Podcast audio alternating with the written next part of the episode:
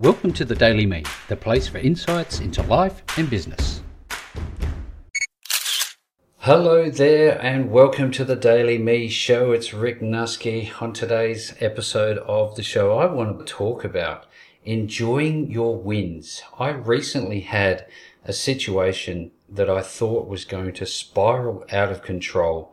It ended up being a solid week worth of email correspondence with a particular business, and uh, I, have promised and uh, not to mention names. Um, as the result for me was ultimately a positive one, and you know what it did? It re- renewed my faith in human beings and in otherwise, you know, almost faceless businesses that you have this, I guess, this preconceived idea, at least I have, about larger organizations that renege on their previous agreements with you for whatever product or service that you may have purchased through them.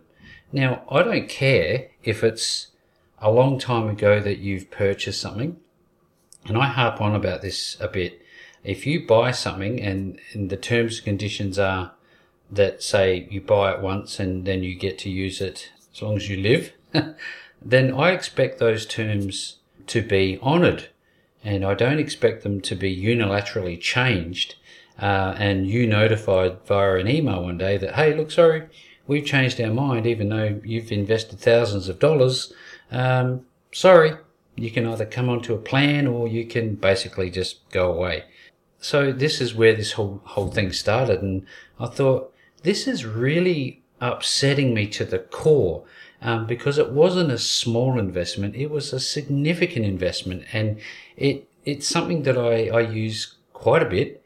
And the way that it went, I, I wasn't feeling too positive about it. I thought I'm going to lose out here. Um, you know, we're talking thousands of dollars, and I thought, no way am I investing in a business like this again, um, despite the promises they make, because they're kind of shallow, some of them and I'd lost my um, my belief that you will honour your terms. I just didn't believe it was going to happen, and this email sequence happened, and I got escalated from you know a typical uh, in- entry level sort of keeper of the gate uh, customer support person that says, look, you know. Um, yeah, sorry, can't really do anything about it. And I said, well, look, let's escalate. And this is the takeaway here is that if you're not getting what you need, you need to know to escalate. That's one of the things I want you to take away from this call. Say, well, look, if you're unable or at your level to be able to help me get the um, solution that I'm after, which in my case was a continuation of my plan as it was in the in the terms and conditions that I'd had. And um, if you're unable to do this, then I politely request that you pass it on to someone that is senior in your team that can help me. So this takes time and I want you to also be patient and think about what you say in your emails. I use the, the rule of threes here. I write it as I feel it, and usually it's pretty ugly. and then I rewrite it, which seems to be when I'm a little more calm. And then I rewrite it one more time before I hit send. And by that time, I've gone from emotional to logical. Now there is a, it, it, it affects everyone I've, I've, ever met that if you use this three um, three point rule and you write it three times, you'll come up with something that's far more constructive. And I think this is important to get beyond the keepers at the gate. So if you need to escalate something, be be authentic about it. Write it, rewrite it three times ask for it to be escalated to the person that you need to talk to to uh, be able to make a decision relating to your product or service that you you're questioning. And then wait, be patient is another thing. Be patient. Don't follow up in the next six hours that, hey, look, you haven't got back to me. Uh, because then that emotional side's coming out and it may not serve you well. It, it turned out that I got to one of the most senior people in the organization and after some deliberation with their management team, their senior management team, they came back to a comment that I'd made about professional ethics and the need to honour those who have supported their business, whatever period of time ago it was, it was some years.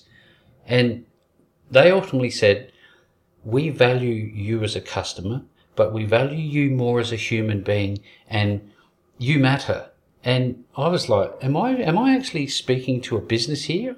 It, it just blew my mind that there are organizations as significant as this one who still have that personal touch, which I think if you are running a business and you can maintain that level of personal care, I think you will go far because people want to work with people.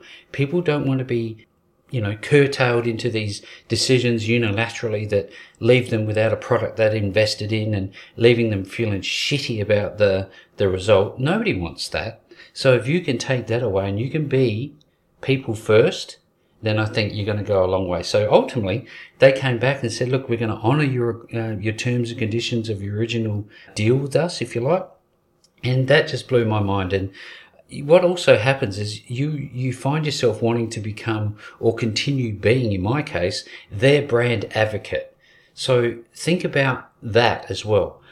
The decision that you make now and the way you speak to uh, your uh, customers that are having issues with something that you've done or you haven't done or your promises that you haven't kept or things that have happened the way that you treat them the way that you feel if you do it right and you put their needs first, put, putting people first, then what you'll find is nine times out of 10, they'll become an active brand advocate. And the word of mouth marketing that comes from a brand advocate is more powerful than any pay per click marketing I've ever seen because people are keen to talk about your business. So I'm really hopeful that this episode has made a difference for you and at least got you thinking about how you can serve people in your business. And up until tomorrow, speak to you then.